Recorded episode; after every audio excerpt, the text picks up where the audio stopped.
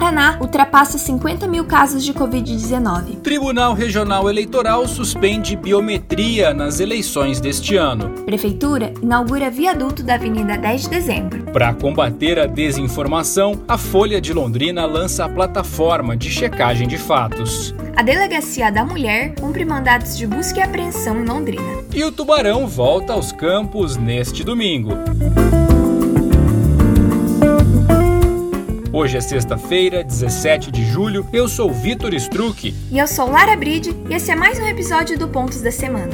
Oi, Lara. Sejam todas e todos muito bem-vindos. Para cumprir a nossa missão de trazer boa música autoral londrinense, hoje vamos conhecer o trabalho do guitarrista britânico Jules Hay. Há quatro meses morando aqui em Londrina, Hay acaba de lançar o álbum From London to Little London, uma homenagem ao jazz, ao fusion e principalmente à música brasileira.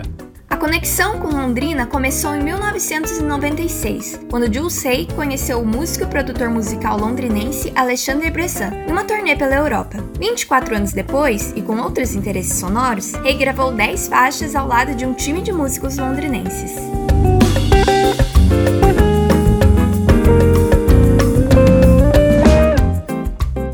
As atividades parlamentares da Câmara Municipal de Londrina entraram em recesso nesta quinta-feira. Sessões ordinárias e reuniões estarão suspensas até o dia trinta e um deste mês, o que não significa que sessões extraordinárias não possam ser convocadas caso haja necessidade. O recesso dos vereadores causou insatisfação em muitos internautas, que alegam que este não é o momento para pausar as atividades, dado a pandemia do novo novo coronavírus e todas as consequências que ela trouxe para a cidade. Nessa semana, o Guilherme Marconi contou para você sobre a decisão do Tribunal Regional Eleitoral do Paraná de não utilizar biometria nas eleições esse ano, como forma de evitar aglomeração. O tribunal estima que será possível reduzir em setenta por cento o tempo de permanência na sala se a votação for feita à moda antiga, ou seja, com a apresentação de um documento com foto. Vale lembrar que o Paraná gastou cerca de vinte e quatro milhões de reais para implementar o cadastramento biométrico e foi o primeiro estado a cadastrar cem por cento dos eleitores, mais de oito milhões de pessoas. Pois é, Lara. E outra medida para evitar a disseminação do coronavírus durante as eleições ainda precisa ser confirmada pelo Tribunal Superior Eleitoral, a extensão do período de votação para doze ou treze horas, ou seja, três ou quatro horas a mais do que atualmente.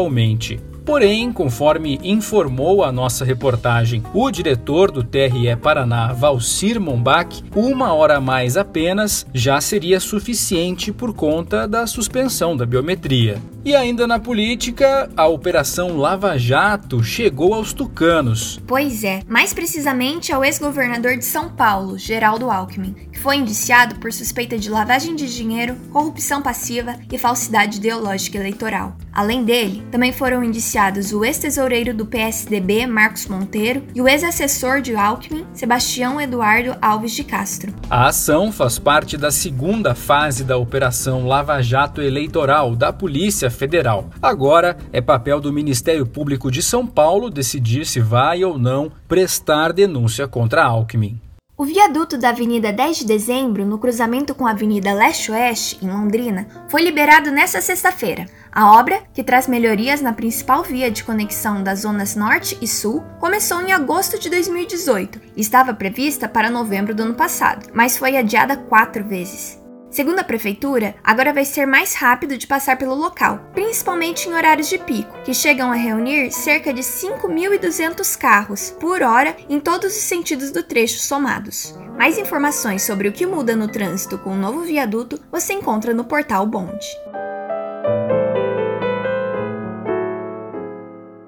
O Paraná ultrapassou a faixa de cinquenta mil casos de covid dezenove, segundo a Secretaria de Estado da Saúde. Com mil e novecentas novas confirmações e quarenta e seis novos óbitos, o estado soma mil duzentas e setenta e três mortes causadas pela doença. Entre casos confirmados e suspeitos, o estado possui também mais de dois mil e cem pacientes internados, a maioria com sintomas respiratórios. Um homem de cinquenta e cinco anos é o óbito de número noventa e nove já registrado aqui em Londrina. De acordo com a Secretaria Municipal de Saúde, a cidade soma dois mil duzentos e oitenta e cinco casos, quarenta e um a mais do que nesta quinta-feira. Mais de mil e oitocentas pessoas já podem ser consideradas curadas. E o Brasil é o país que mais sofre ansiedade por conta da pandemia da covid dezenove, segundo o estudo da Tracking the Coronavirus. O levantamento, que mapeou dezesseis nações, concluiu que quatro em cada dez brasileiros desencadearam a ansiedade por conta do surto da doença. Os brasileiros também ficaram em segundo lugar em relatos de insônia. vinte e seis por cento têm tido dificuldades para dormir.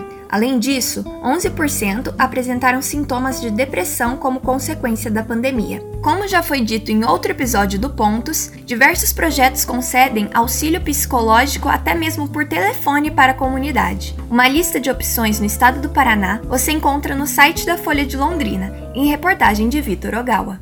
A Delegacia da Mulher de Londrina cumpriu dez mandados de busca e apreensão em endereços de várias regiões da cidade, dentre eles em um apartamento de alto padrão de Londrina. O objetivo foi apreender armas de fogo e munições que acabavam sendo usadas para o cometimento de violência doméstica contra a mulher. Cerca de quarenta policiais participaram da operação. Quem acompanhou foi o repórter Pedro Marconi, que também trouxe um balanço sobre os inquéritos abertos pela delegacia no primeiro trimestre deste ano. Foram mil e sessenta e oito inquéritos policiais e seiscentos e trinta pedidos de medidas protetivas de urgência. Outros trinta e quatro mandados de prisão foram cumpridos neste mesmo período.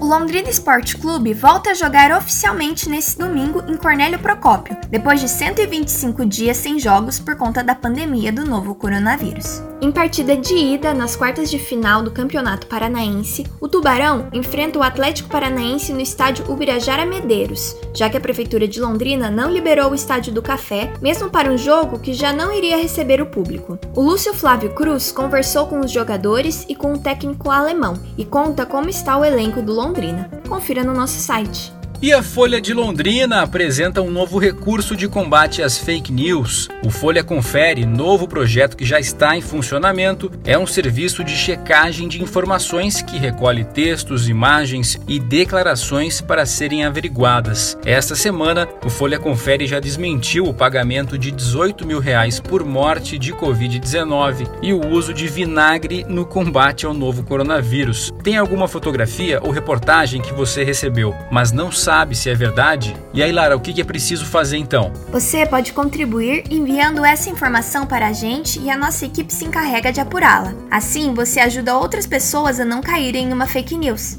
Para nos enviar, basta preencher um formulário disponível em nosso site ou utilizar a hashtag FolhaConfere nas redes sociais.